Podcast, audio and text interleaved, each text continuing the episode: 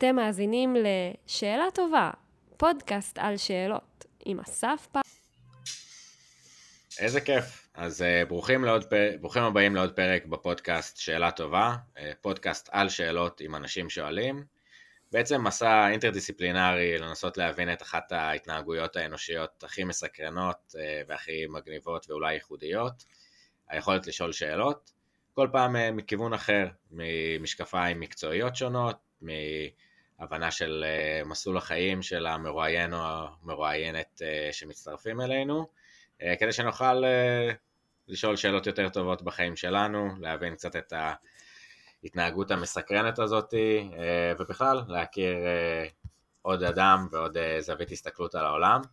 אז איזה כיף. לפני שאני אציג את האורח הסופר מיוחד שלנו היום, אני אבקש ממך לבחור מספר בין 1 ל-85. שש. שש. אה, אז השאלה שאתה מקבל היא, אם יכולת לתת לעצמך שלפני חמש שנים עצה אחת, מה היא הייתה? Hmm, שאלה טובה, כמו שאתה, כמו שהפודקאסט נקרא. מעניין, חמש שנים זה לא הרבה זמן יחסית, אני חושב, לצבור ניסיון אה, חיים שהוא אתה יודע, גורם לך אה, לשנות השקפות. קרה לי הרבה במהלך החיים, בדרך כלל על פי תקופות יותר רחוקות. אה, אתה אומר, אם הייתי יכול אה, להגיד לעצמי עצה לפני, ל, לרן לפני חמש שנים. לגמרי. אה, תראה, אולי משהו טיפונת ברמה האישית, אני התגרשתי לפני שנתיים. אה, שינוי דרמטי בחיים לכל מי שמתגרש יודע את זה.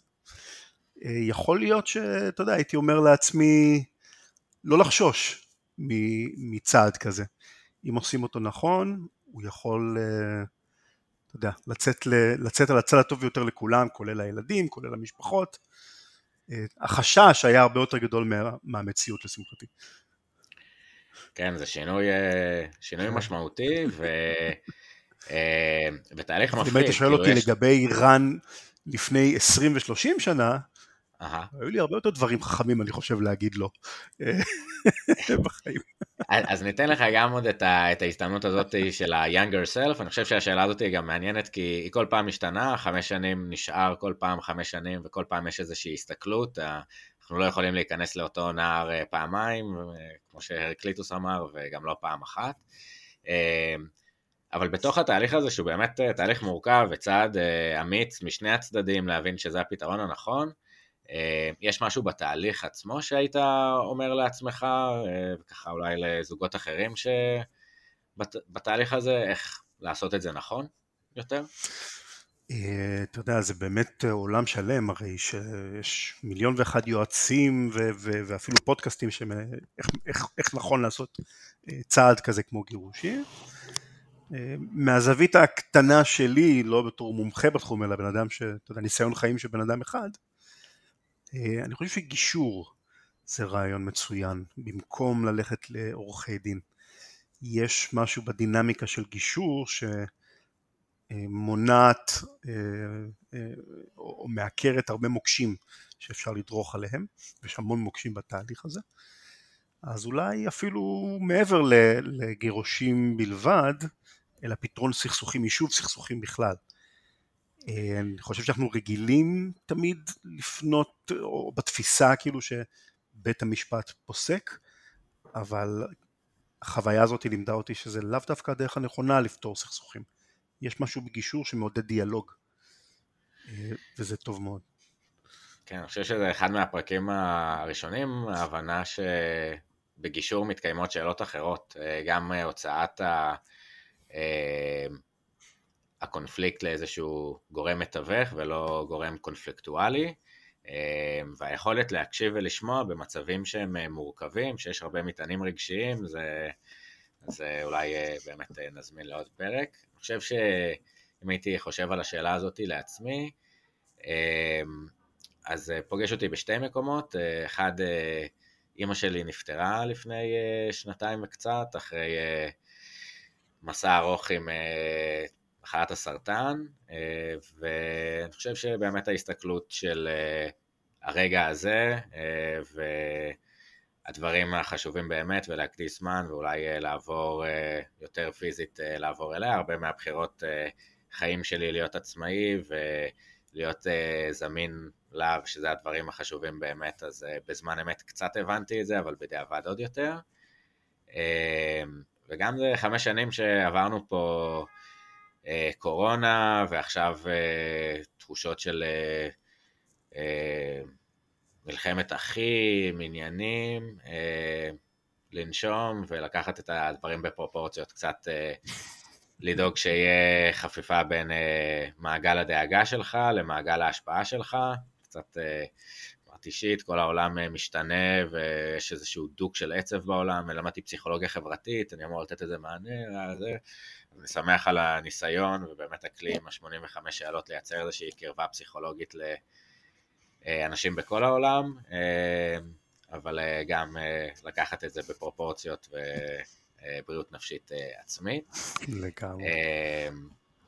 אז אה, נוותר על עוד אה, שאלה מה-85 שאלות אה, ו- ונצלול. אז איזה כיף, איתנו היום רן לוי, סופר, מהנדס, פודקאסטר, שרובכם מכירים משלל פודקאסטים, עושים היסטוריה לרשת ענפה, ועושים פוליטיקה, עושים רפואה, עושים מחשבים, עושים הכל.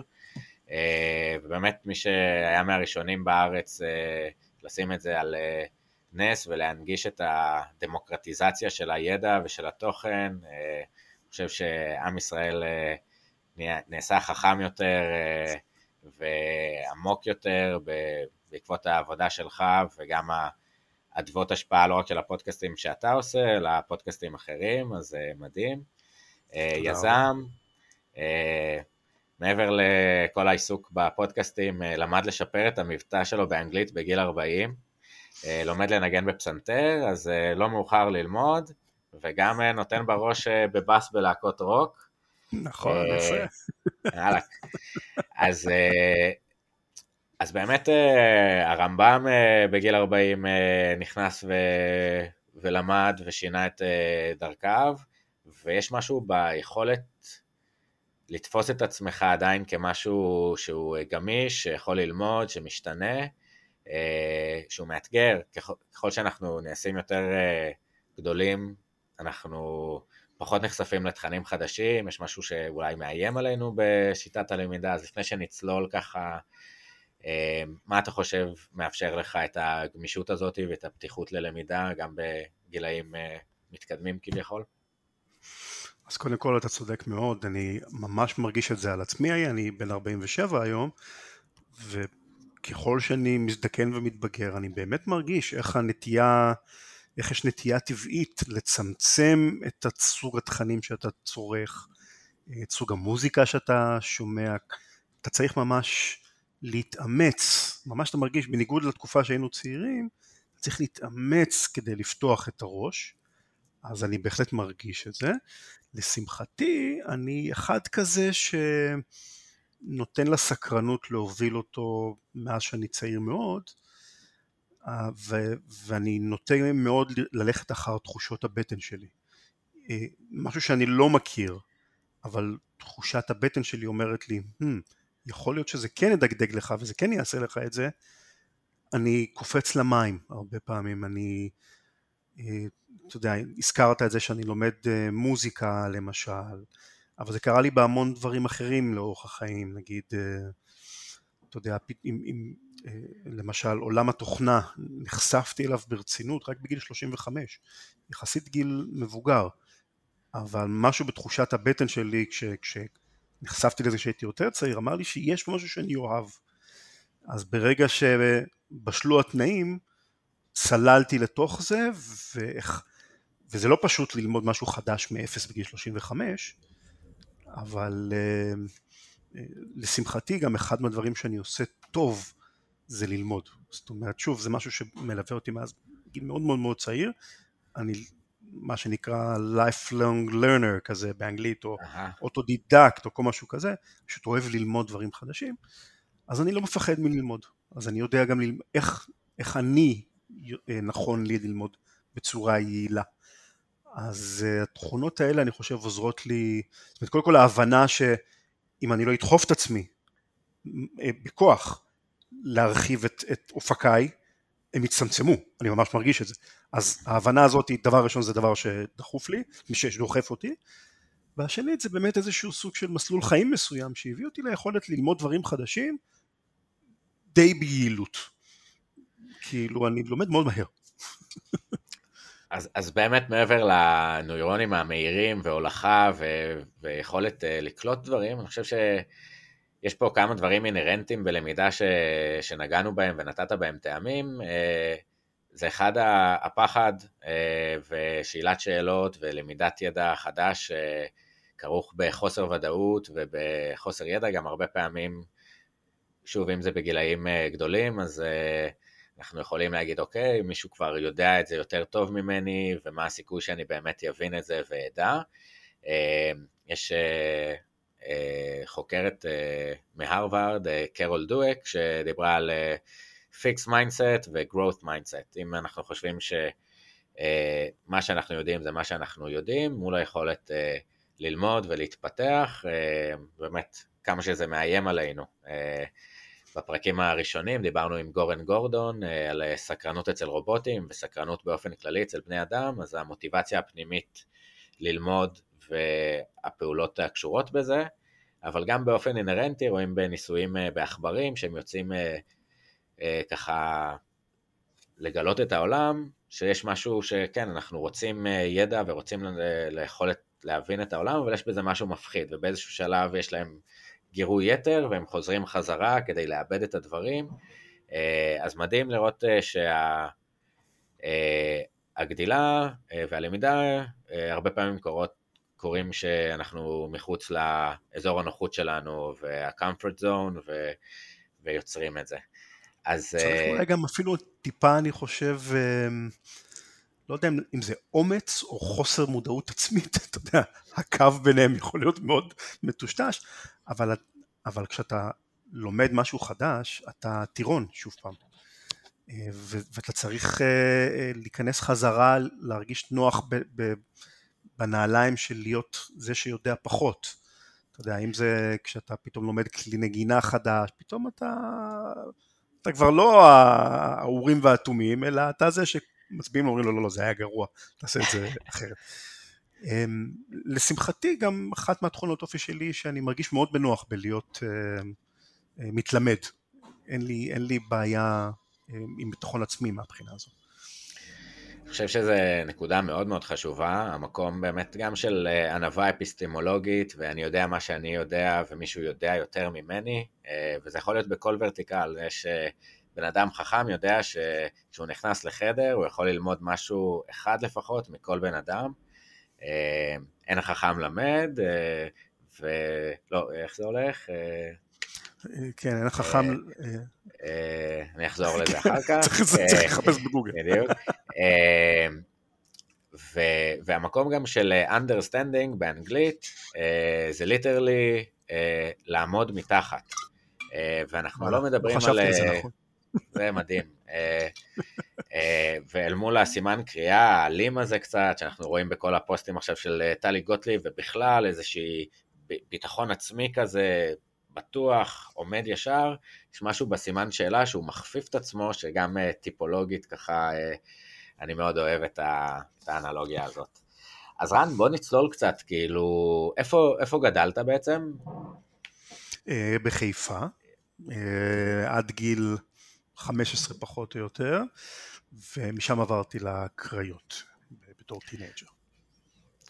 ואתה אומר אה, שהיית סקרן, ואנחנו רואים את זה באמת בשלל הפעילות, עוד אה, נדבר על המעבר, אה, הנקודה הזאת של היציאה מרפאל ויציאה מהעולם היותר בטוח ל-follow your dream ויצירה של באמת רשת ענפה.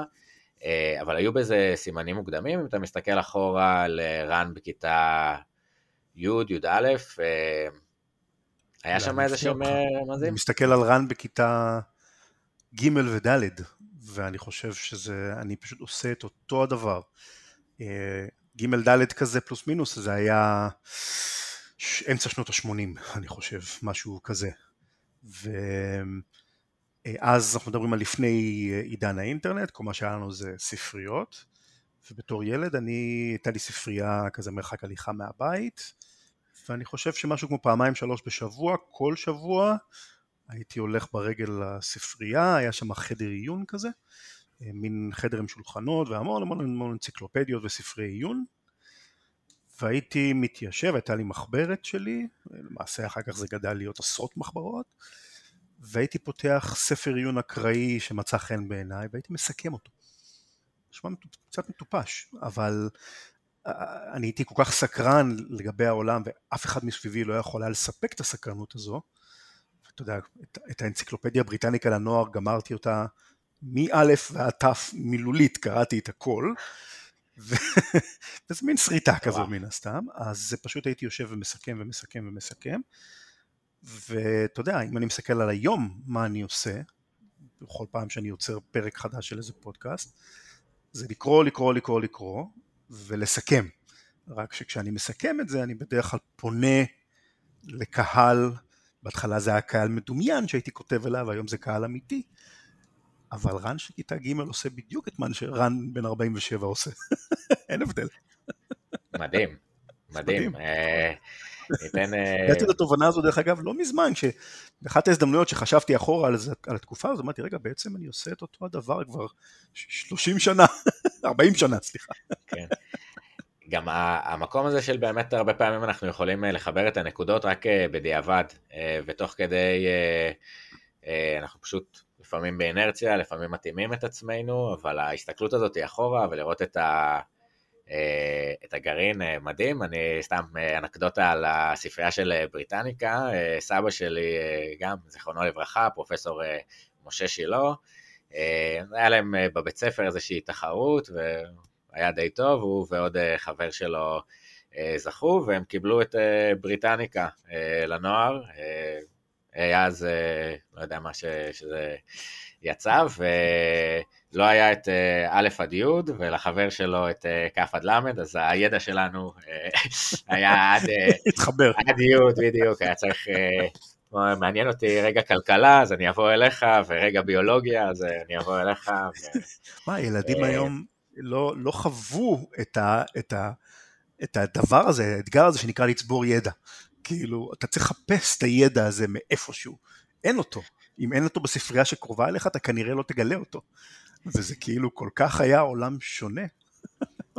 כן, אני חושב שגם אחד המוטיבציות שלי בהתחלה, אה, זה היה עוד אה, לפני העלייה של צ'אט אה, GPT ו-AI, שאולי ניגע בהם אחר כך איך, איך זה תורם וממשיק איתנו, אבל ההבנה שלא צריך לדעת דברים. יש הכל בגוגל, ורק צריך לדעת מה לשאול ומה השאלות הנכונות.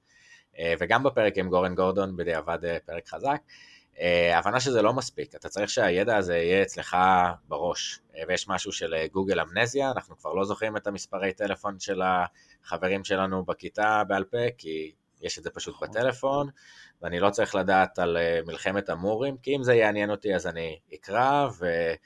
מה היה בדגל הדיו, בסדר, סיפור מעניין, אם יעניין אותי אני אקרא, ו, וזה לא מגיע. אז יש משהו באמת בדיפוזיה מצד אחד של הידע, אה, ש, שלא מאפשר לנו, כי הסקרנות והחיבורים המעניינים אה, קורים מהצבירה הזאת, שבסוף היא גם אה, צבירה אנלוגית, לשבת עם ספר ו, ולקרוא, אין לזה תחליף.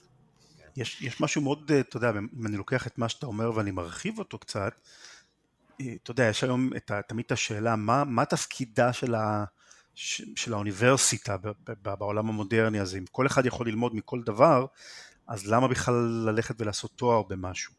אפשר לשבת ביוטיוב ולראות סרטונים. ואני חושב שעם הזמן הבנתי את היתרון שבלמידה ממוסדת כזו. היתרון, אחד היתרונות הגדולים שם זה שאתה אה, לומד אה, איזשהו בסיס מסוים מאוד רחב. למשל אני עשיתי הנדסת חשמל בתואר, אז מעבר ל... אתה יודע, ללמוד על מעגלים אלקטרונים, שזה כאילו ה, אולי הדבר הצר של הנדסת חשמל, מלמדים אותך בפיזיקה וכימיה ו, ומתמטיקה ו, ומיליון ואחד דברים שהם אה, בפריפריה של הנדסת חשמל, או יותר נכון הבסיס שעליו נבנית הנדסת חשמל, וזה נכון אני חושב לגבי, לגבי כל מקצוע שאתה לומד, ומה שזה אני חושב נתן לי בהמשך, זה כשאני נתקל בידע חדש שלא למדתי אותו אף פעם, אם הייתי צריך, אם לא היה לי את הבסיס הזה שקיבלתי בזמן הלימודים, אני חושב שלא הייתי מסוגל ללמוד את הידע החדש הזה בהרבה מקרים, כי אה, אתה יודע, אם פתאום קופץ משהו בכימיה, אה, אם אין לך שום רקע בכימיה, אז להתחיל ללמוד משהו חדש מאפס, זו משימה מאוד מאוד קשה.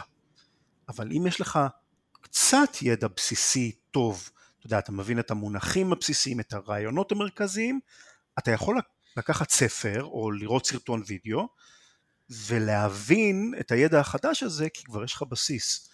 זה אני חושב למשל הרבה אנשים שלומדים היום תכנות שלא דרך האקדמיה ולא דרך קורסים מסודרים, הם לומדים רק את השוליים של הידע הזה, אין להם את הבסיס, וכשהם יצטרכו לעשות משהו חדש או להיחשף לידע חדש, או שהם לא יהיו מסוגלים, כי אין להם את הבסיס, ועכשיו להתחיל ללמוד, להשלים שנים על גבי שנים של ידע בסיסי זה משימה קשה, או שהם יפחדו, כי אתה יודע, זה למשל אני רואה מאוד, מאוד יפה, כל מה שקשור במתמטיקה למשל. אנשים רואים מתמט, משוואה מתמטית, הם מפחדים, הם, הם אומרים לעצמם, אה, אני, בח... אני לא טוב בזה, אני לא אבין את זה, אני מדלג על זה בכלל, אני לא מנסה להבין את זה. כשאני רואה איזה משוואה מתמטית שאני בחיים לא ראיתי, אז אני אומר לעצמי, אוקיי, זה קשה, זה מסובך, אבל א', אני מבין את הבסיס, אז אני פחות מפחד, זה כבר לא ממש מאפס, וב', אני יודע שבעבר פתרתי דברים די מסובכים, אני כבר שכחתי מזמן איך עושים את התרגילים האלה, אבל רן של פעם פתר את זה, אז כנראה שגם רן הנוכחי יכול להסתדר עם זה בסדר. אז אה, יש משהו בלימודים ממוסדים שנותן לך בסיס מאוד טוב להמשך הלמידה בחיים. אני, אני ממש מסכים, אני חושב שזה באמת, אה, שוב, קצת נוגע בקרל דואק ואיזה ביטחון עצמי אה, ותחושת סוכנות, תחושת מסוגלות, וגם אם זה יהיה לי קשה בהתחלה, זה לא מאיים על מי שאני. אה, אבל אני חושב שמעבר לזה, אה, יש משהו באקדמיה ששולח אותך להסתכל על העולם מנקודת מבט מסוימת. אה, ולפעמים היכולת להרכיב משקפיים שונות, אם מישהו למד פיזיקה ומדעי המדינה לצורך העניין, אז יש לו פתאום חיבורים ש...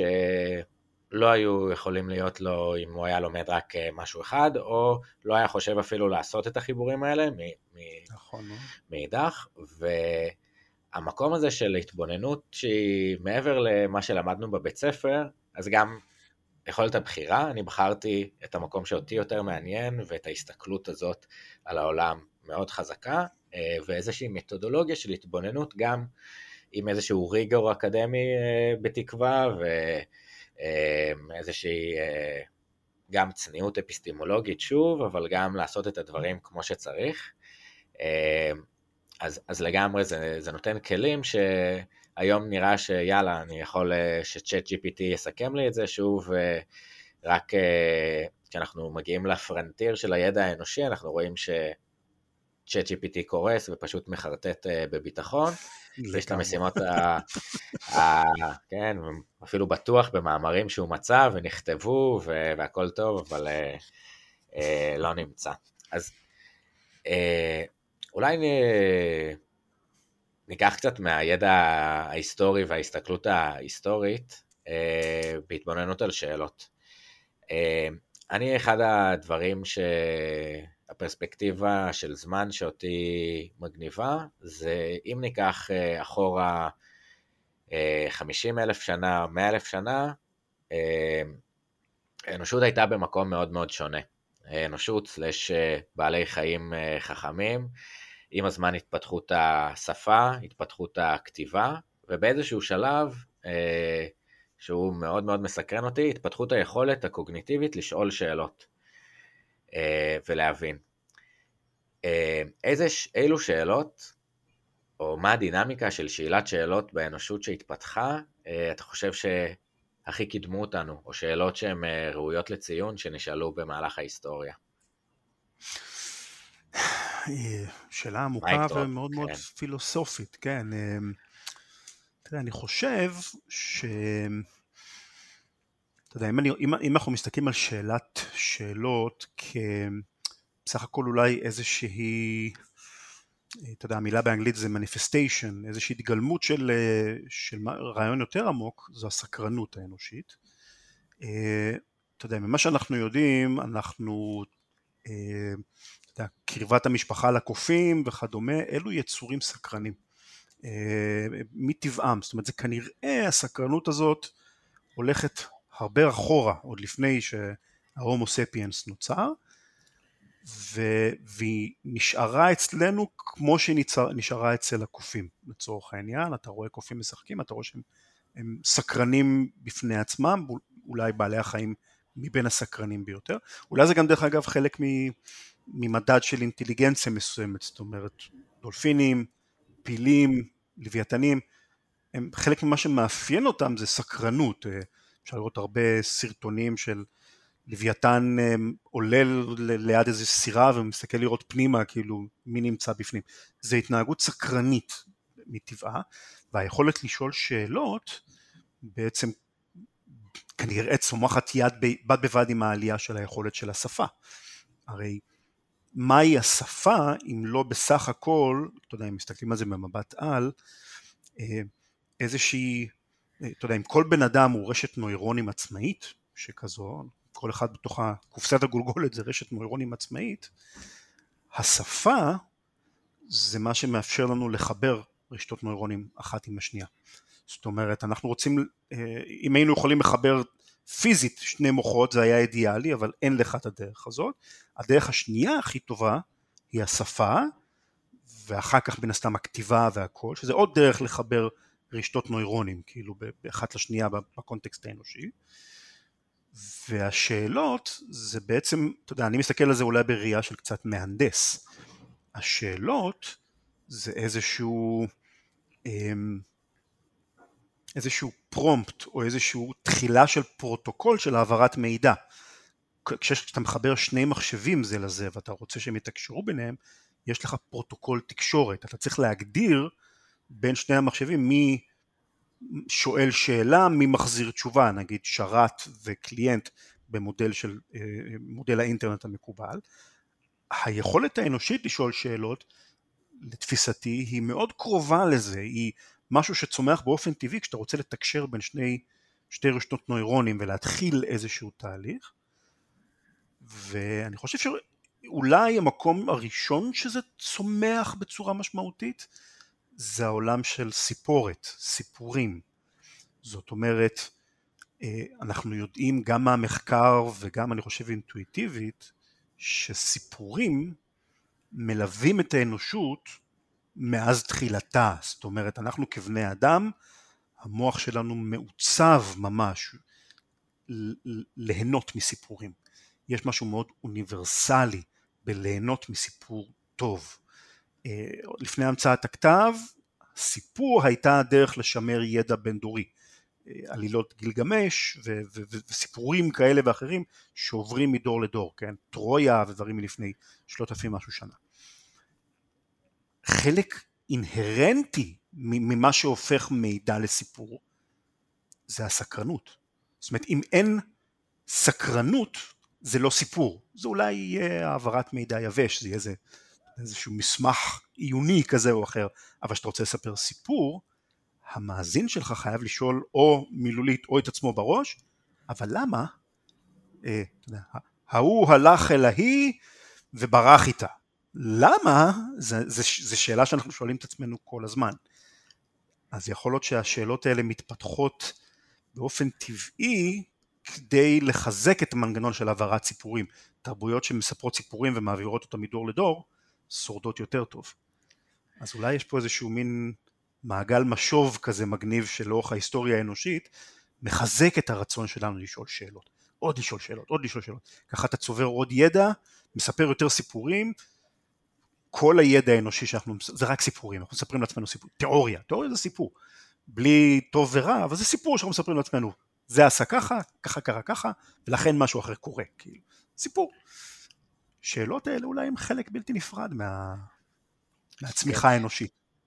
אז אני אולי קצת אקשה, כי אני חושב שזה לא עד הסוף פתר לנו את זה. זאת אומרת, אנחנו רואים קופים וגורילות שגם לימדו אותם שפת הסימנים, שהם יודעים להעביר ידע, אנחנו יכולים להעביר, ויש בטבע המון המון שיטות, אני אוהב לתת, אז, אז נסיים על הקופים, הם אומרים, דני רוצה מיץ, מביא מיץ לדני, דני מיץ, שם תפוזים. אבל הם לא שואלים שאלות, ויש משהו ביכולת של הבנת האחר, theory of mind אולי, שהוא לא רק העברת ידע, הוא לבקשת ידע. ואנחנו רואים, כן, העברת ידע במודלים שונים, יש uh, חיידקים uh, מהירים בים שנקראים luminous bacteria, uh, שהם פרטים יחידים, וגם אם הם יאירו, אף אחד לא יראה את זה. אז יש להם איזשהו מנגנון שהם כל הזמן מוציאים איזשהו... אה, כימיקל, ויש להם גם רצפטור לראות אה, מה הריכוזיות של הכימיקל הזה. וברגע שיש מספיק, אז כולם מהירים בבת אחת אה, ו- ומדליקים. אז בעצם יש פה איזושהי שאלה במובן מסוים, אנחנו מספיק פה, אנחנו מספיק פה, אנחנו מספיק פה, ואיזשהו קבלת ידע, בקשת ידע באיזשהו אופן, כמובן בחיה מאוד מאוד בסיסית. נכון. אבל בסיפור אנחנו בעצם מעבירים ידע, אנחנו יכולים להגיד שאותם קופים שהסתובבו באפריקה יכלו להגיד שמה יש דגים, שמה יש זה, אבל מה הייתה המקפצה uh, שבעצם אפשרה להגיד uh, אם זה ברמה הטמפורלית, נתראה מחר, הבנה שיש לנו מציאות אלטרנטיבית, זאת אומרת בשאלות הרבה פעמים אנחנו אולי בוחנים בין שני מציאויות אלטרנטיביות, אה, מצב שיש שם דגים ואין שם דגים, האם יש שם דגים, אה, נתראה מחר, א' שיש את הדבר הזה מחר, יכול להיות שניפגש ויכול להיות שלא. אה, ואני חושב שזה באמת מהטכנולוגיות הכי חזקות שיש לנו, ואולי אחד המפתחות לכך שאנחנו כל כך התרבנו ובאיזשהו מקום ניצחנו את הטבע, היכולת... לגמרי. אני חושב שזה הקטע של השפה שמפריד בינינו לבין כל שאר בעלי החיים שהזכרנו, הקופים וכדומה וכדומה. זאת אומרת, הסקרנות שלהם ברור שהיא נמצאת שמה, אבל יש משהו במוח האנושי, ואתה יודע, מה בדיוק שונה במוח האנושי מהמוח של הקוף שמאפשר לנו לפתח שפה כזאת, זה כבר שאלה אחרת, אבל אין ספק שהיכולת לשפה מתוחכמת היא אנושית בלבד, אין אף בעל חיים בטבע שמסוגל לעשות את זה. ואם רק, בעלי, רק בני האדם יש להם שפה מתוחכמת שמסוגלת להכיל מושגים כמו כאן ועכשיו או מחר בבוקר או אה, כאן לעומת מקום אחר, אלו מושגים מאוד מתקדמים שלמשל אה, דבורה כשהיא מספרת לחברות שלה בכוורת היא נותנת להם מושג על מקום אחר אבל היא לא נותנת להם מושג על זמן אחר, עד כמה שאני זוכר את המחקרים שקראתי. זאת אומרת, לכל בעל, אין בעל חיים שיש לו את כל המעטפת הזו, שפה מאוד מתוחכמת, ויכול להיות שאולי מה שחסר לקופים זה את השפה שתאפשר להם את היכולת לשאול את השאלה. אם אין את היכולת לשאול את השאלה, לא מתחיל המעגל הזה של מי שיודע לשאול שאלות טובות, שורד יותר טוב. מה שמביא אותנו בסוף אולי ליכולת שלנו. אתה יודע, אנחנו פה מעלים תיאוריות וזה, אבל זה דברים כן. שאני חושב שחוקרי המוח מתחבטים בהם כל הזמן, זה נורא מעניין. אמ, לגמרי, אני חושב שכאילו, שוב, גם הצניעות הזאת של אולי, אה, אולי אנחנו לא מבינים את הלוויתנים ואת הדולפינים ושיש שם מערכות של אה, שפה מורכבת, אני גם באמת, אחת ה... אמרתי, רק בני אדם שואלים שאלות, ואז עם הזמן הוספתי האמנם, ובאמת אה, ככה יצרתי קשר עם חוקר דבורים של האם יש ריקוד של soliciting information, של בקשה של איפה היית, איפה יש דבורים, אבל ממה שהוא בינתיים אמר, אז לא כל כך. אז אני חושב שבאמת האמרג'נס הזה הוא, של, של היכולת הזאת היא מסקרנת, ושוב, אולי זה עבודת uh, דוקטורט uh, בהמשך לגלות את הדבר הזה, אני חושב שזה סימן שאלה מאוד גדול על סימן השאלה, ומשהו שאנחנו לוקחים כמובן מאליו, אבל הוא, הוא מרתק. אז נקפוץ רגע אה, לכמה שאלות שאמרת שמסקרנות אותך בהווה, וננסה לראות אולי האם יש איזה שהם סימנים או אה, אבולוציה של אה, שאלות שהאנושות שאלה את עצמה אה, שוב לאורך השנים. אז אה, משאלות של האם אנחנו לבד ביקום, האם אנחנו חיים בסימולציה, האם הבינה המלאכותית וההנדסה הגנטית ישנו את האנושות באופן עמוק. אז השאלות, אולי השתיים האחרונות הן באמת יותר חדשות וצצו יותר לאחרונה, אם אנחנו לבד ביקום, שאלה מרתקת שאני חושב שבאיזושהי רמה נשאלה אה, מהפירמידות לחבר'ה בפרו, לאיזושהי הסתכלות על הנשגב של קאנט, על המרחבים האינסופיים, בין אם עדיין הבינו אם אנחנו מרכז היקום או, או סובבים סביב השמש. אה, זה מעניין שעד עד עלייתה של ה, של ה, עלייתו של המדע והתפיסה החילונית של, של היקום שלנו, אני חושב שבני האדם היו בטוחים באופן טבעי שאנחנו לא לבד ביקום. כל הדיבור על אלים ואתה יודע, אה, פיות, שדים, כל התרבות וה, והדברים שלה, זה פשוט אומר אנחנו לא לבד. הנה יש זהוס מלמעלה שקובע את... זאת אומרת, גיוון שאנחנו לא לבד אפילו. רק שאני, אני חושב שרק כשהמדע התחיל להבין שא', וואלה, אין אלוהים, אין אה, אלילים, אין בעל ו- וכל מיני דברים כאלה, מצד אחד. מצד שני, כדור הארץ הלך ונעשה נקודה יותר ויותר קטנה וחסרת חשיבות ביקום שלנו, אתה פתאום מתחיל להבין, רגע, יש מערכת השמש, יש גלקסיה, רגע, יש טריליונים של גלקסיות. אז פתאום אנשים התחילו לשאול את עצמם, רגע, רגע, רגע, האם אנחנו, זה לא אם אנחנו לבד, האם יש עוד מישהו כמונו? זאת אומרת, אל כנראה שאין, אנחנו לא מוצאים אחד כזה, אבל האם יש עוד מישהו כמונו ביקום? זו שאלה קצת שונה, אבל, אבל אני חושב שהיא הרבה יותר מסקרנת, כאילו, הרבה יותר מאתגרת. מדהים, ואני אני חושב שאתה יודע שא', שאלת המשמעות היא שאלה שהעסיקה רבים, אה, מדמוקריטוס שככה אמר, אה, א', אה, עלה על כל הקטע של האטומים, די מגניב, אה, אבל ש... אוקיי, אנחנו שמים uh, את הדמות האל בדמות בני אדם, ואיזשהו מהלך של הגחכה של, uh, טוב, אם פרות היו השליטות, אז האלים היו בצורת פרות, ו, uh, והבנה וניסיון, סתם אמרת אלוהים מת, אז uh, נחזור לניטשה אולי במדע העליז, uh, איזשהו ניסיון לתת משמעות שלא מתוך מסגרת טרנסצנדנטלית, משהו שהוא מעבר, שהוא גדול מאיתנו, אלא אם זה מה שיש וזה מה שיש לנו, איך אנחנו עדיין נותנים פה משמעות, אז הפתרון שלו היה מקסים עם החזרה הנצחית, ובאיזשהו מקום, אה, השאלה שפתחנו איתה, איזה עצה היית נותן לעצמך שלפני חמש שנים, אה, אילו חיים היית רוצה לחיות אם היית צריך, או חייב לחיות אותם באופן אינסופי, בלופים אינסופיים, מה... הצורת התנהגות שאנחנו היינו רוצים. אה, ו, ואני חושב שאולי נחזור למקום הזה, שאני חושב שזה אחת המהפכות הגדולות, גם אה, ברמת ההבנה אה, המדעית שלנו, והבנה, שוב, זה התחיל מאיזושהי חשיבה פילוסופית פרה-סוקרטית, מה בעצם יש, מה הדברים, האם הכל אש, הכל מים, הכל אוטיפרון, אה, לשאלות אה, אונתולוגיות כאלה, אחר כך לשאלות מוסריות, שאלות אה, בעולמות האלה, אבל אני חושב שנקודה ארכימדית זה הייתה המקום שבו דקארט התבודד לו בחדר ואמר, האם אני יכול לבסס את המדעים? האם יש משהו שאני יכול להיות בטוח בו לחלוטין? ו- ומשם באמת מסע מטורף, אני חושב שאחת הבעיות אה, שהוא הוריש לנו אה, זה בעיית הסוליפסיזם, בעיה שכולנו, אני די בטוח שאתה קיים, שמעתי אותך בפודקאסט, אני רואה אותך עכשיו, אבל אין לי איזושהי אה, הוכחה אמיתית שזה, שאתה קיים. אה, והיכולת לשאול שאלות ו- ו-to interact אחד עם השני. אה, דיברנו, יש ל... אה, וולטר, ציטוט שאני מאוד מאוד אוהב, של uh, uh, judge a man not by his question, uh, not by his answers, but by the questions he asks.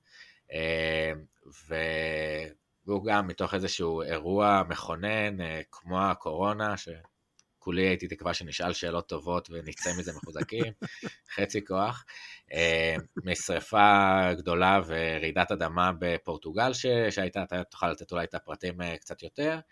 הבנה שאולי אין את האל הזה שאנחנו כל הזמן בוטחים בו, וכל הבתים של הנוצרים נשרפו, ואיזושהי פנייה למודל יותר רציונלי והנאורות. אז אם הייתי שואל אותך איזה נקודות ארכימדיות או נקודות ששינו את ההיסטוריה בדרך שבה מישהו שאל איזושהי שאלה בצורה שונה, האם יש איזושהי נקודה שאתה חושב שהיא בעלת משמעות בתרבות והמורשת ההיסטורית שלנו?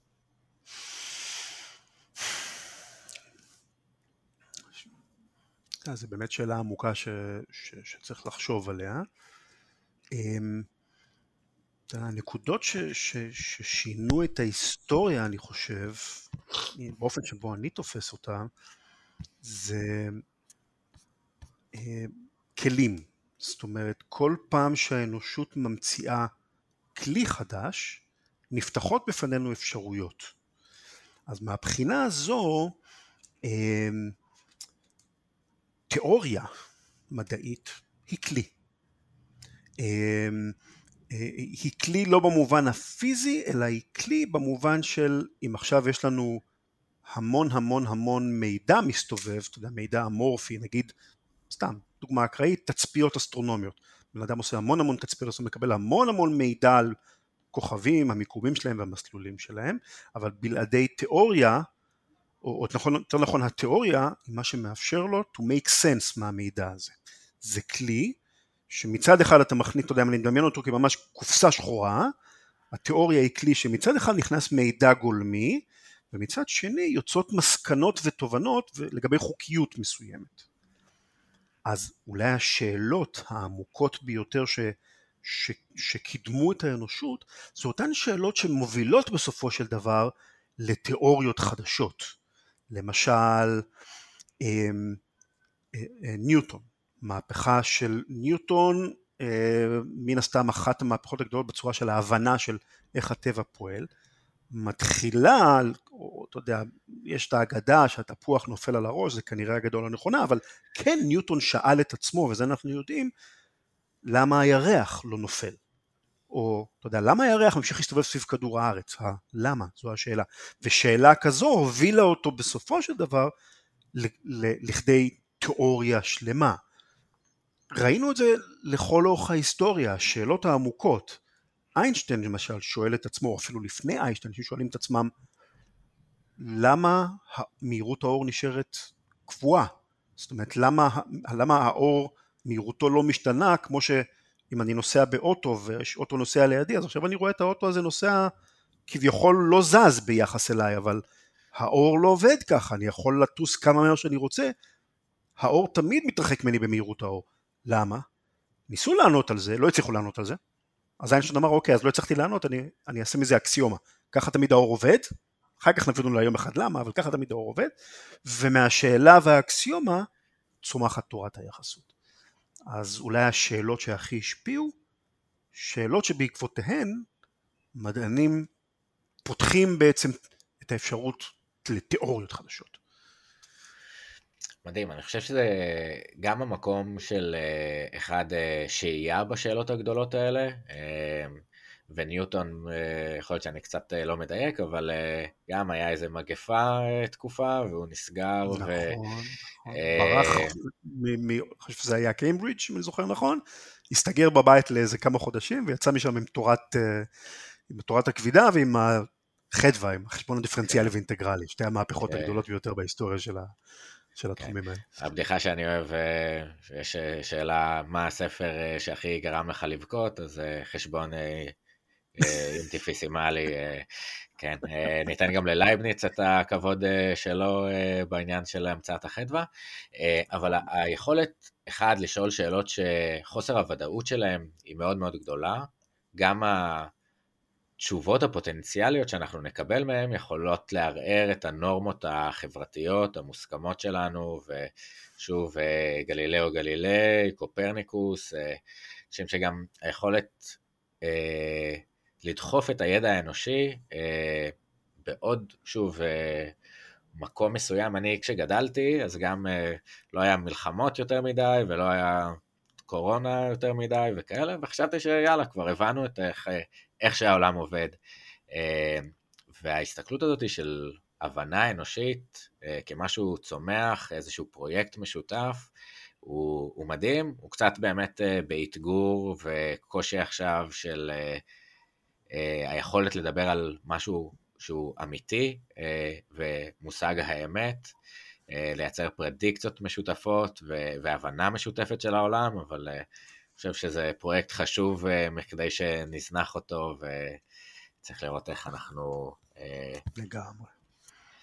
אז, אז קצת אולי אה, נעבור מה, מהשאלות לשאלה שאתה שאלת את עצמך אה, כשעבדת ברפאל, על אותו שלב אה, מעבר, קפיצה נחשונית אה, למים הלא כל כך קיימים של אה, עולם הפודקאסטים בישראל. תספר קצת על, ה, על ההתלבטויות, על המסע שאתה עברת לפני היציאה לדרך, וקצת על ההתחלה בעולם הזה.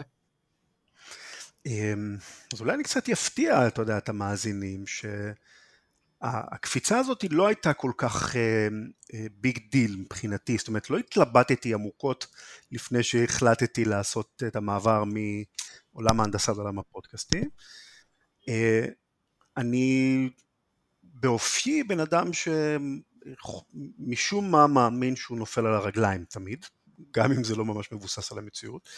אה, סוג של ביטחון עצמי אני מניח שביכולות שלי להסתדר, אז אני אמרתי לעצמי, אה, אתה יודע, כשהגעתי, אני חושב שזה היה בסביבות גיל 40, פלוס מינוס, אמרתי לעצמי, אוקיי, זו בעצם ההזדמנות האחרונה שלי לנסות ולהפוך את, ה, את הפודקאסט הזה שהיה הצלחה גדולה כבר אז, אבל משהו מאוד נקודתי, לאולי מיזם שאפשר לעשות ממנו משהו יותר גדול.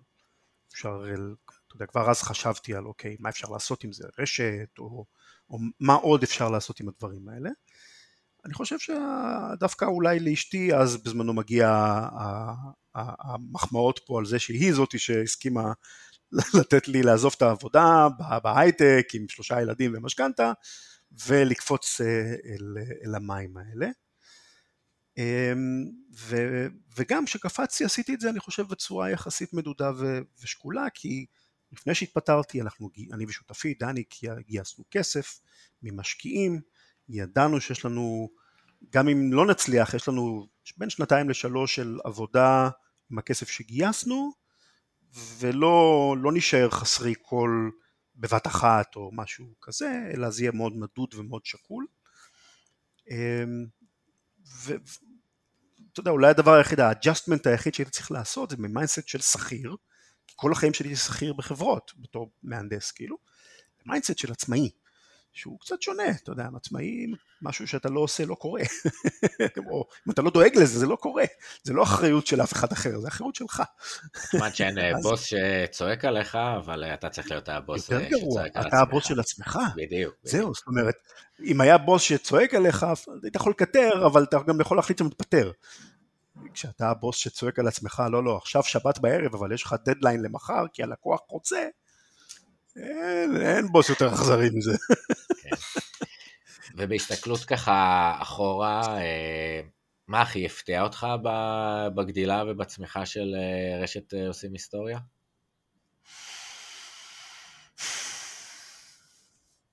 למדתי המון מהמסע הזה, זה חוויה חדשה בשבילי הייתה להיות יזם ולהיות להיות עצמאי וליזום דברים שכאלה. למדתי, אני חושב, בעיקר אולי קצת צניעות לגבי מה זה תוכן טוב. זאת אומרת, אני, אתה יודע, מתוך הדברים שאני אוהב, אז תמיד צרחתי מדע, תכנים של מדע וטכנולוגיה, סיפורת מז'אנרים כאלה ואחרים. ובאיזשהו מקום אולי אפילו בתור הנחה לא, לא הבעתי אותה החוצה במילים, אבל הנחת היסוד הפנימית שלי הייתה שזה מה שנקרא תוכן טוב, סוגה עילית כאילו. ואז ככל שרשת עושים היסטוריה הולכת ומתרחבת, לאט לאט אני מגלה שבעצם יש המון סוגים של תוכן טוב שהם not my cup of tea, אבל הם כן תוכן טוב ועמוק. אתה יודע, למשל, אמ, דוגמה יפה אני חושב זה עושים פוליטיקה. אה, אני הנחתי, כש, כש, כשחשבנו האם להקים פודקאסט על פוליטיקה, אני התנגדתי נחרצות, כי אמרתי, אתה יודע, זה, מה עכשיו, יש מספיק אנשים שצועקים אחד על השני באולפני רדיו וטלוויזיה, עכשיו הם יצעקו עליהם גם באולפן שלי אחד על השני, זה לא משהו שמעניין אותי, זה לא תוכן שאני רוצה לעשות. ואתה יודע, אחד מהיתרונות שכשאתה מקים עסק, זה אתה אוסף חברי דירקטוריון, והדירקטוריון זה בדרך כלל אנשים מאוד חכמים. By definition זה אנשים שהם היועצים שלך, קצת המנהלים שלך, אבל בעיקר היועצים שלך, מניסיון חייהם. ואחד המשקיעים שלנו, חבר הדירקטוריון, בחור בשם יובל, אמר לי, אתה לא חושב נכון על מה זה בעצם תוכנית פוליטיקה. אפשר לעשות פוליטיקה תוכן טוב ומעמיק. אמרתי לו, אה באמת? איך? אז אמר לי, כשתמצא את הבן אדם המתאים, אתה תראה איך זה עובד, כאילו. וואלה, זמן, אני חושב שממש במקרה, שבועות ספורים אחר כך פגשתי את דפנה ליאל, כתבת uh, הכנסת בזמנו של uh, הערוץ השני, והיום אני חושב שהיא uh, בכלל אחראית שם כל הנושא של הפוליטיקה. Uh, וכשדיברתי איתה, והיא אמרה, אני רוצה לעשות פודקאסט, ודיברנו, אוקיי, אז מה יראה, איך יראה הפודקאסט על פוליטיקה? היא באה עם זווית אחרת. בואו לא נדבר עם פוליטיקאים כל כך הרבה. בואו נדבר עם אנשים שמבינים, uh, אתה יודע, בחוקים, איך מחוקקים חוקים, מה זה פרלמנט, מה זה שיטת ממשל, יחסים בין דמוקרטיה ועיתונות, זאת אומרת, לא על, ה... לא על הפוליטיקה, אלא איך עושים פוליטיקה. זה קצת שונה, הזווית התבוננות טיפה שונה. כן. ו... ווואלה, פתאום יצאה תוכנית מרתקת שנהניתי להקשיב לה. פעם ראשונה בחיים שלי שנהניתי להקשיב לתוכנית פוליטיקה. וזה קרה לי לא מעט פעמים מאז, עם תוכניות כמו יחסנו לאן על זוגיות. אם אתה שואל אותי, אני לא הייתי אף פעם הטיפוס שפותח את מדורי הזוגיות בעיתונים ו, ושאלות, אה, אתה יודע, שאלות של אנשים ששואלים את יועץ הזוגיות, זה לא עניין אותי כל כך הרבה. אבל אז מגיעה תוכנית שמביאה אה, אנשים שהם מומחים, פסיכולוגים, סוציולוגים, אה, מטפלים זוגיים, כל מיני כאלה, ומביאים תיאוריות עמוקות לגבי מה גורם לשני אנשים לתקשר יותר טוב אחד עם השני, מה גורם לזוגיות להחזיק מעמד לעומת מה גורם לה להתפרק. ואתה מבין שיש מאחורי זה ידע מאוד מעמיק, ומה שחשבתי שהוא שטחי, בעצם החביא מאחוריו המון עומק. אה, זה משהו שאני חושב שפודקאסטים עושים מאוד יפה. הם, הם, הם לא מוותרים על עומק. אתה יודע, אני ואתה יושבים עכשיו ומדברים על, על דקארט ועל חייזרים ועל אה, תיאוריות, אם היינו יושבים באולפן טלוויזיה, ש... אתה יודע, השעה חייבת להסתיים כי יש תוכנית אה, זה, או לא מספיק רייטינג של 1.5, צריך רייטינג של 9.8, לא היינו מדברים על זה. זה פשוט כן. לא היה קורה, לא בגלל שאנשים שם טיפשים, אלא בגלל שזה הפורמט, האילוצים הכלכליים לא מתאימים לסוג כזה של תכנים, והנה אני ואתה יכולים לעשות את זה, ויש אנשים שאוהבים את זה ומקשיבים לזה. אה, זה משהו שפודקאסטים עושים ממש יפה. אני, אני מסכים, אני חושב שזה באמת אחד המקום אה, אה, ש, שלפעמים אני בוחן אה, פודקאסטים, זה העל זמניות של זה, ולפעמים בפוליטיקה או בדברים אתה אומר למי אכפת, או בספורט לפעמים אנחנו אומרים, אבל זה גם איזושהי היפותזה שהייתה לי שנשברה באיזשהו מקום, ואני חושב שהנקודה ש... אמרת מאוד יפה שרציתי להגיד, זה ה- היכולת uh, להעמיק את השיח, uh, ובעולם של קליק בייטים ותחרות על קשב, uh, לאנשים קצת נמאס מזה, ושמזלזלים להם באינטליגנציה, ומעבר לזה, היכולת... זה אפילו, ב... אני חושב. לא, סליחה, קטעתי אותך באמצע. לא, אחלה, רק המקום גם של הדמוקרטיזציה של, ה, של התוכן, והרבה דברים שאני אולי הייתי חושב שזה לא מעניין, יש ורטיקל שלם ש... זה מה שמעניין אנשים אה, לצלול אליהם, לצלול אליו ו- ולצרוך אותו. אה, וכאילו ההבנה שקצת חזרה לסוקרטס, מהו הטוב, והאם יש איזשהו טוב אה, כללי, אז זה טוב הרבה פעמים או משמעותי או מעניין, זה פרדיקט דו-מקומי, זה מעניין למישהו. אז היכולת לייצר תוכן בלי לעבור את אותן אה, בירוקרטיות וחונטות אה, של, של התקשורת, ופשוט נכון. לשים את הדבר הזה החוצה ולראות את האינטראקציה עם אנשים, אה, מדהים, כן. רן, אז איזה, איזה כיף, ובאמת לפני שנגיע לשאלות שאנחנו סוגרים איתן את הפרק, אני חושב שמעניין ככה לבחון את מושג היסטורית אה, ובכלל התייחסות להיסטוריה, אנחנו מדברים על, אה, דיברנו על, גם אפילו על פרה-היסטוריה בפרק, על הזמן אה, לפני שהיה לנו כתב, אבל אנחנו יודעים שהיו בני אדם וקצת מה קרה איתם. ומצד אחד יש תפיסה פופולרית ככה של היסטוריה כהמציאות כהווייתה, איך היו הדברים, מסמכים, עדויות, ניסיון לספר את האמת. מצד שני, בתוך המילה היסטורי, בנוי לנו his story, או באמת מיוונית, ככה איזשהו רפרנס לעולם נברא בספר סיפור ומספר, ושאומרים, יש בדיחה כזאת קטנה נחמדה שרואים איזה מצביא לפני קהל לוחמים, והוא אומר, We're going to battle and remember history will be written by the victors. ואז רואים את אחד החיילים אומר, what there'll be also writing assignments afterwards, אני צריך לכתוב אחרי זה את מה שעשינו, לא מספיק קצת להילחם. אז, אז לפני שאני אשאל את השאלה על התפיסה של ההיסטוריה, איך אתה מבין ככה את המתח של מצד אחד תיעוד עובדתי, הבנת המציאות, ומצד שני המקום הסובייקטיבי בעולם ההיסטוריה. אז אני חושב שזה אה, אמת ידועה בעולם של, של ההיסטוריונים וחקר ההיסטוריה שאין באמת אה, היסטוריה אובייקטיבית זאת אומרת תמיד אנחנו, כל מי שמספר את ההיסטוריה תמיד מספר אותה מאיזשהו אה, איזשהו נרטיב שלו, איזושהי זווית מסוימת שלו הבנפיט לתפיסתי מההיסטוריה זה לאו דווקא. אתה יודע, הדיוק ההיסטורי המושלם, זאת אומרת זה שאנחנו נדע את כל הפרטים בצורה עובדתית ומושלמת, לא באמת ייתן לנו איזשהו, אני חושב, added value מחקר ההיסטוריה. הבנפיט של ללמוד היסטוריה ולחקור היסטוריה, אני חושב, זה בעיקר בהבנה שהמצב שבו אנחנו נמצאים היום, בהווה, הוא במידה רבה תוצאה של החלטות שנתקבלו בעבר, פלוס דברים אקראיים שהיו. זאת אומרת, זה אפשר להגיד החיסון נגד תפיסות שמרניות. אה, תפיסה שמרנית אומרת מה שעשו אבותינו, או המצב שבו אנחנו נמצאים היום, הוא המצב הנכון ולכן החדש הוא לא טוב. אבל פעם שאתה לומד היסטוריה אתה מבין מהר מאוד שהסיבה היחידה שאתה נמצא באיזשהו מצב היום זה האקראיות שקרתה פעם, או איזושהי החלטה שקיבל מישהו. אין שום דבר מובנה נכון במצב שבו אנחנו נמצאים בהווה, בכל תקופה בהיסטוריה, כן? לא דווקא mm-hmm. בהווה שלנו.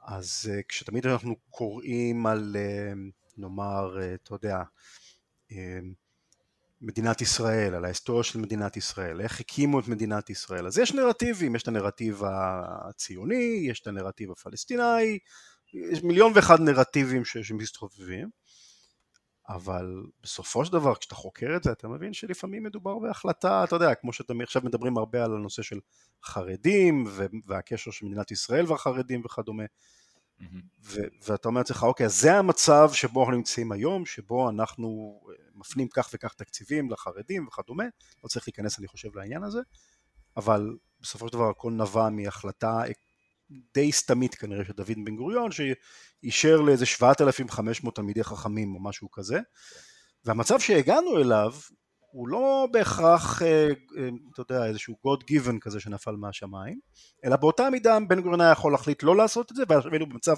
אחר לגמרי. פעם שאנחנו מבינים את זה, אני חושב שזה משנה הרבה תפיסות של אה, וואלה, מה, מה זה טוב, מה זה נכון, לא בהכרח מה שהיום הוא נכון.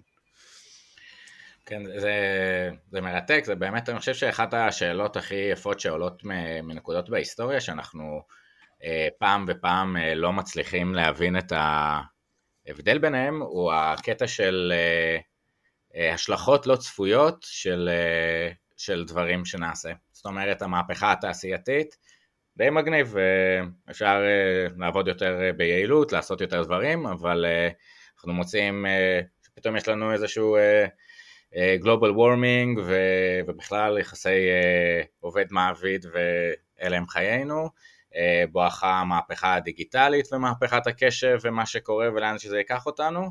אה, ועכשיו אנחנו באמת אה, קצת בנקודה שאולי ייחודית, אולי לא, שלא כל שהיה הוא שיהיה, קצת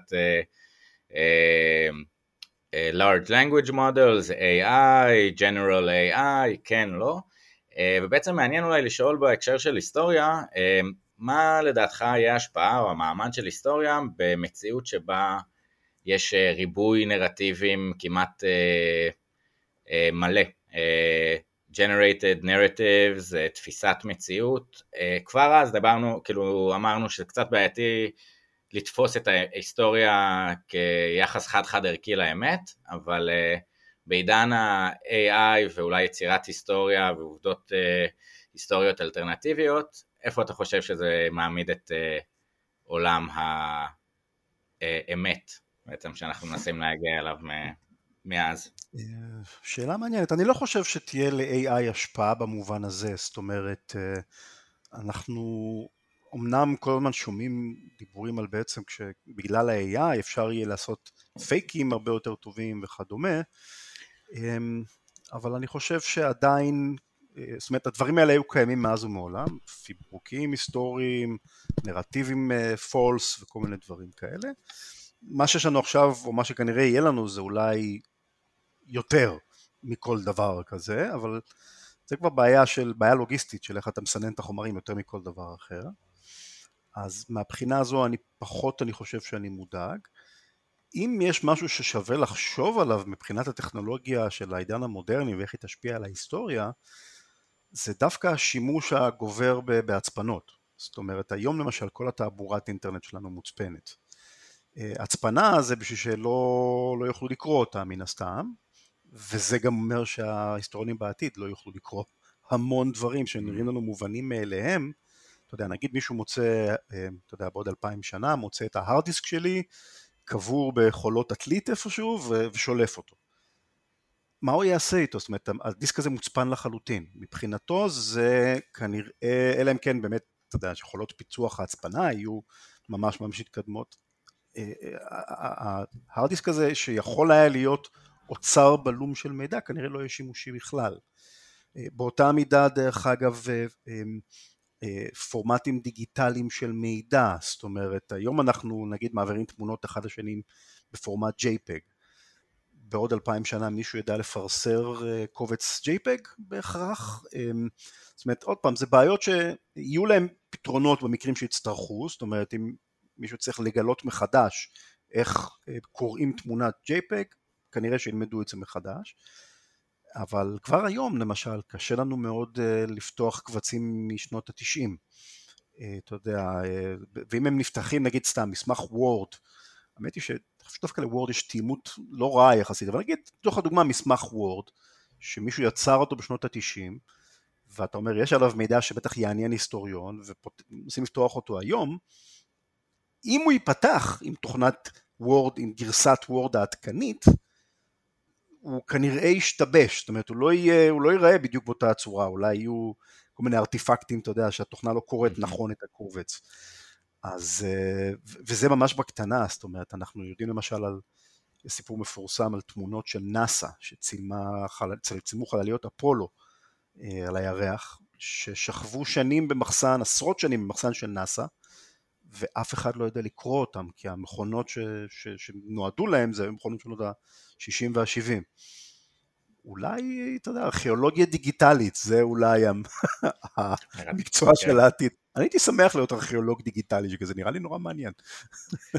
לגמרי, זה גם כאילו באיזשהו מקום כן מרגיש שאנחנו ב data overload, וכמעט כל אחד מייצר המון uh, זוויות על העולם שהן מתועדות. אם בעבר... Uh, אה, אמרנו המנצחים היו כותבים, או אפילו אם לוקחים אה, אה, אחורה להירוגליפים מצריים ולמצרים העתיקה, הכוח של הכותבים ומי שידע לכתוב אפילו בלעצב את איך נראה דבר, איך נראה עבד, אם יש לו זקן אשורי או דבר אחר, היכולת בעצם להכתיב מה היה, היה אצל בעלי הכוח, ופה באמת כביכול יש לנו איזו דמוקרטיזציה של זה, אבל אולי אה, יעבוד על זה הקלח, ובאמת אם יש לנו את כל העבודות מהיסודי בפלופי דיסק, אז אה, אה, כן, או אפילו דיסקים אה, אה, כמו שהכרנו אה, פעם, או שלא. אתה יודע, תחשוב על, על פרויקטים כמו The Web Archive, פרויקט נפלא שמנסה לשמר את, ה, את האינטרנט כמו שהיא הייתה לאורך השנים. אבל הוא בעצמו אתר אינטרנט שצריך חשמל ו- וכסף בשביל להחזיק אותו, ומתישהו הם ייגמרו, כי תמיד זה בסוף נגמר, והוא לא יצליח לשמר את כל הדברים האלה. זאת אומרת, אשכרה אם לא יבוא מישהו וידפיס על הנייר, גם יחזיק כן. מעמד פחות זמן כאילו, אבל אם אשכרה מישהו לא יבוא ויהפוך את זה לעצם פיזי, המון המון מהמידע שאנחנו לוקחים כמובן מאליו, אנחנו אומרים לעצמנו, הוא בטח בעוד אלפיים שנה, מיליון שנה, ההיסטוריונים, יהיה להם שפע של מידע על התקופה שלנו? אני חושב שיהיה להם אולי במובנים מסוימים פחות מידע משיש לנו על הרומאים, כי הם לפחות כתבו את זה על אבן חלק מהדברים. כן, אה, בדיוק, שער טיטוס וזה, לראות קצת אה, איך היה נראה זה, מגניב אה, לפני זה. ובאמת, פפירוסים החזיקו לנו הרבה שנים, עכשיו היה איזה ספרייה גלויה כזה שנמצאה באיזה מנזר של ספרים של מאות שנים, ומגניב לראות מה בעצם נשאר ומה השריד. יש אומן מרתק שנקרא מרק דיון, אה, שהוא עושה ארכיאולוגיה עכשווית, הוא עשה חפירה אה, ארכיאולוגית בתמז בלונדון. אה, באמת הסתכלות על חפצים מעכשיו, לא מהתקופה הוויקטוריאנית, וקטלוג, ובעצם הבנה של היסטוריה עכשווית באיזשהו אופן, אז נורא מעניין העניין הדיגיטלי, באמת בהקשר ההצפנות אולי המחשב הקוונטי יפתר, יפתור לנו את כל ההצפנות החדשות, ואז אוקיי, אולי הצפנות קוונטיות, אבל uh, התקדמנו להיות, קדימה. כן. כן. Uh, אז, uh, אז באמת דיברנו ככה בפודקאסט מתוך הסתכלות על uh, תכונה ויכולת שהיא די מובנת מאליה, אנחנו רואים ילדים uh, מגיל שנתיים עד ארבע מפציצים באלפי שאלות ביום, uh, כשנכנסים לבית ספר uh, זה מפסיק. Uh, ואנחנו לוקחים באמת את היכולת לשאול שאלות בצורה די פשוטה, או מובנת מאליה. אה, מאידך, יש אנשים שלאורך החיים שלהם אה, התמחו ומסלול החיים שלהם אה, נתן קצת סימנים ומשקפיים חדשות להסתכל על המציאות, אם זה פילוסופים או פסיכולוגים או היסטריונים או מתכנתים, כל אחד בעצם, מסלול חייו קצת שינה אולי את הדרך שבה הוא מסתכל ומבין מהי שאלה ואיך אנחנו עושים שימוש טוב בשאלות. אז אה, שם הפודקאסט הוא שאלה טובה, אה, ואני אשאל אותך, מה לדעתך הופך שאלה לשאלה טובה, או איך אתה יודע ששאלת שאלה טובה? אה, כן, שאלה עמוקה ופילוסופית. סוג השאלות שאני משתדל לשאול את עצמי הרבה פעמים זה שאלות מקרבות אותי יותר להבין את, ה, את המטרה שלשמה אני חותר.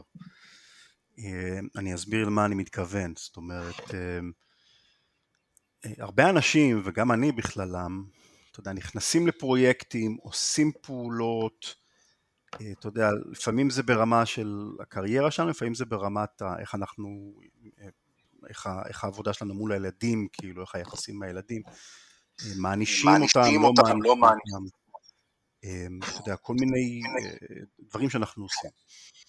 אני, מניסיוני אנחנו לא תמיד עוצרים לשאול למה אנחנו עושים את מה שאנחנו עושים, אלא אנחנו הרבה פעמים פועלים מתוך אמ, או אינרציה מסוימת, נגיד ככה תמיד עשיתי, או שאנחנו פועלים על סמך דפוסים שלמדנו בצורה עיוורת מאנשים, אם זה בעבודה, או אם זה מההורים שלנו, דברים כאלה.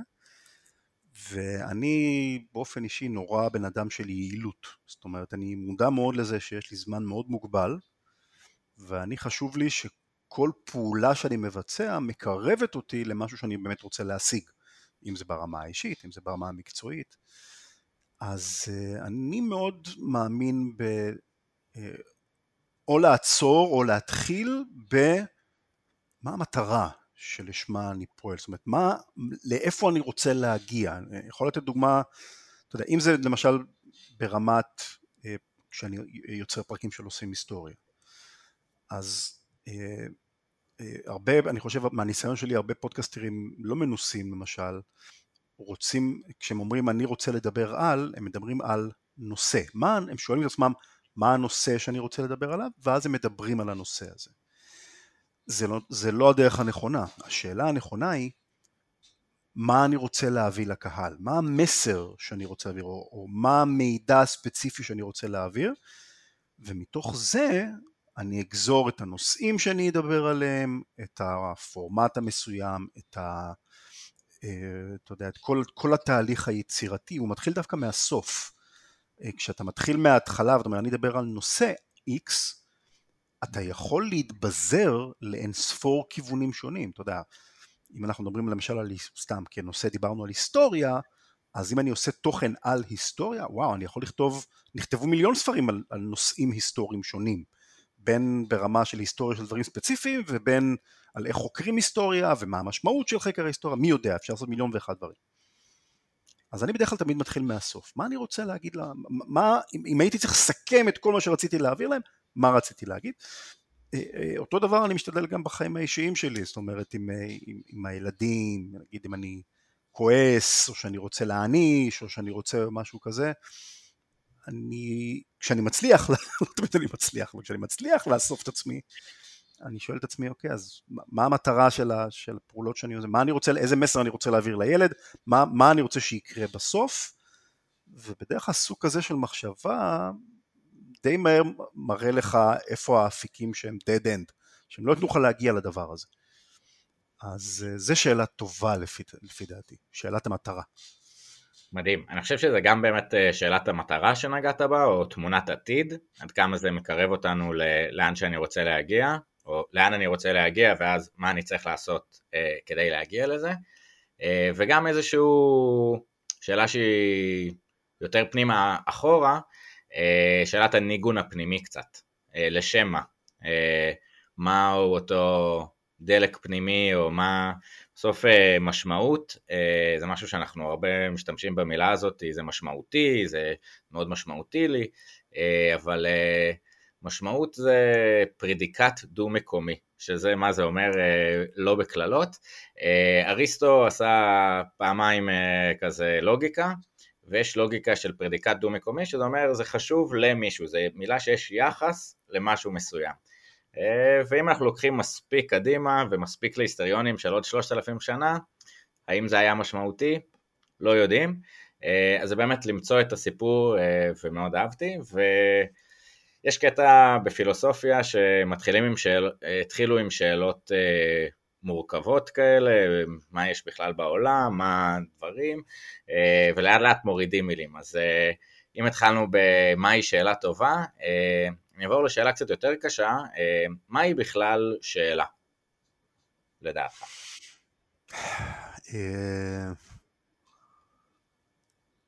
לא יודע, זה, זה מאוד קשה להגדיר. אצלי בראש זה מתחבר לסקרנות. זאת אומרת, מישהו ששואל שאלה, אתה יודע, אני לא מדבר על שאלות ברמת אה, יש חלב במקרר, אלא אתה יודע, בן אדם ששואל שאלות כתפיסת עולם, אה, זו שאלה של, זה, זה, יש סכני סקרנות פנימית מאוד עמוקה. אז אני חושב שהרצון לשאול שאלות זה כנראה משהו ש... אתה יודע, כל בעלי החיים בטבע הם סקרנים.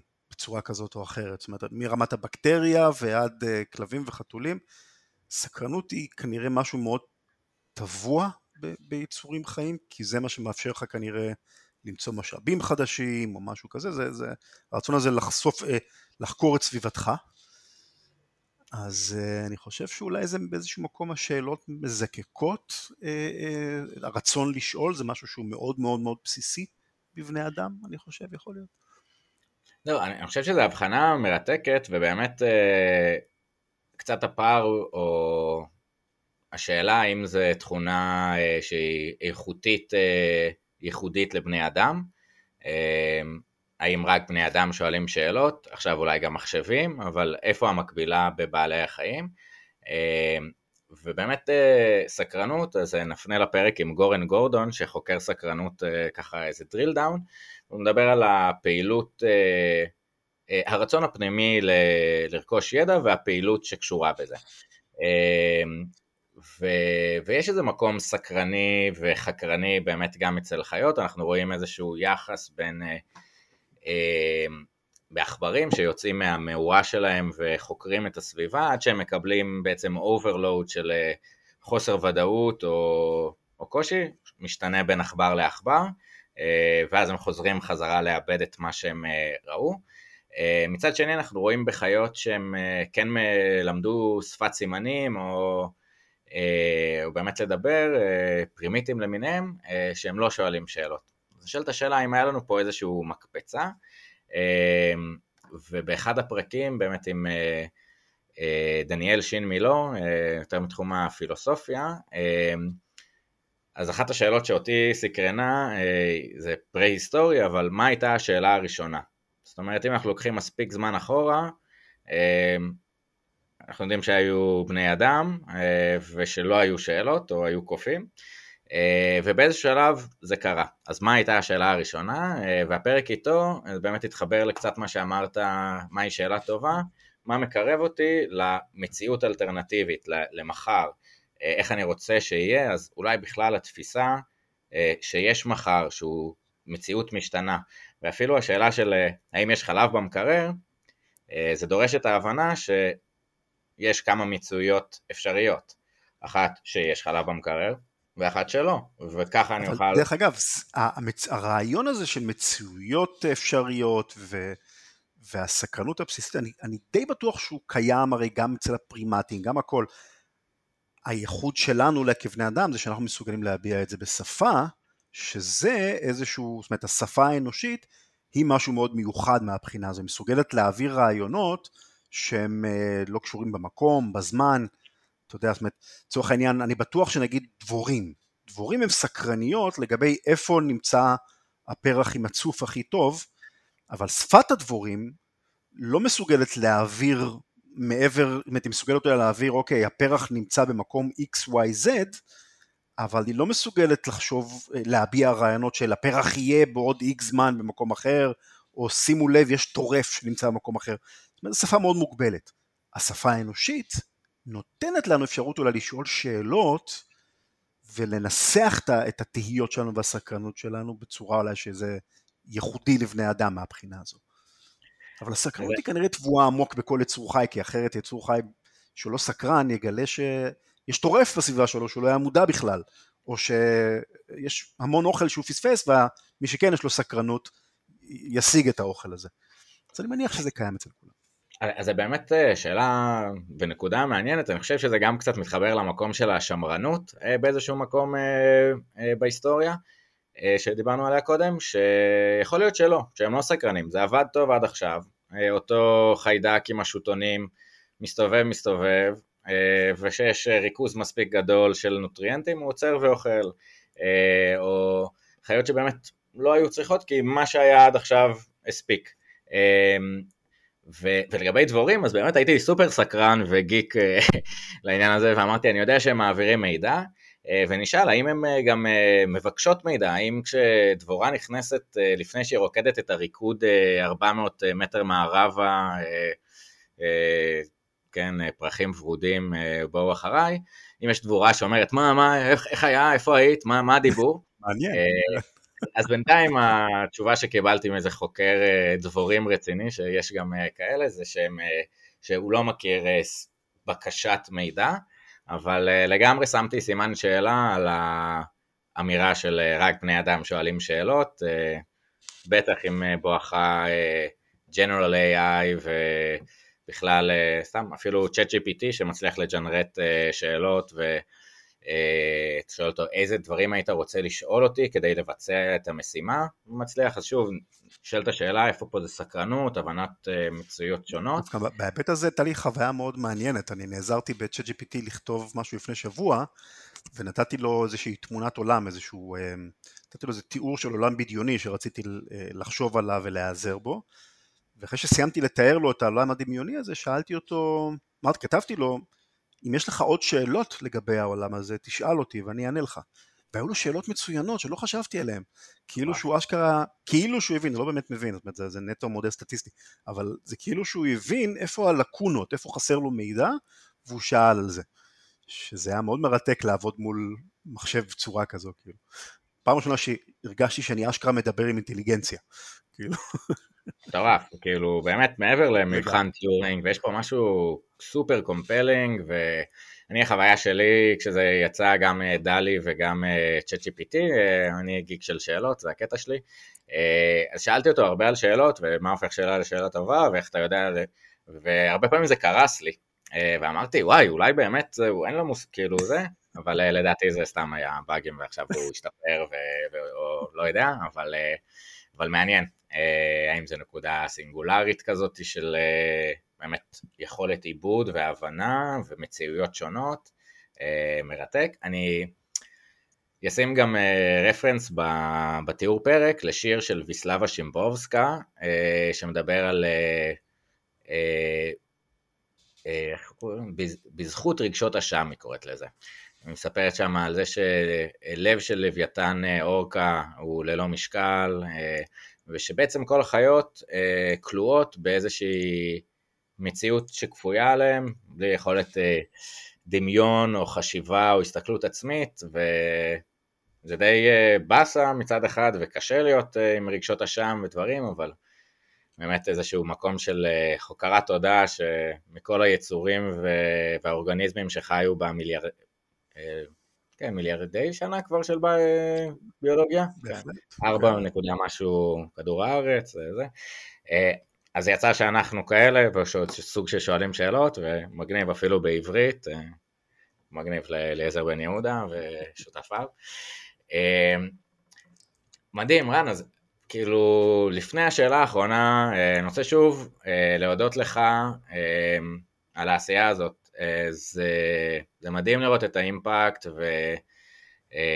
ותגובות של אנשים ששמעתי, שאמרתי להם שאני מדבר איתך, ורק להגיד תודה ואיזה מלך, ויכולת להנגיש את זה מילדים למבוגרים, בעצם גם אה, מעבר לצד ההיסטורי, שוב, אה, רשת עושים היסטוריה והמון ורטיקלים שדיברנו עליהם פה, אה, ובכלל השפעה על עולם הפודקאסטים, יאללה, מגניב, מגניב שנייה לקחת צעד אחורה ו- ולהגיד תודה. זכות גדולה, באמת, זו זכות ענקית מבחינתי. היה מגניב, יצא מגניב. מה יקרה אם אני אעשה את עושים היסטוריה? שאלה טובה. אז, אז, אז באמת המסע הזה של אה, הפודקאסט, אה, לנסות להבין מהי אותה התנהגות ומה אה, דרך משקפות של, ומשקפיים של אנשים שונים וייחודיים שאנחנו יכולים להבין קצת יותר, קצת כמו תיאוריית התארים השליליים של הרמב"ם, להבין עוד פעם מעוד איזשהו פנס אה, קטן ככה אה, להעיר על המושג האמורפי הזה, אז אה, שוב תודה.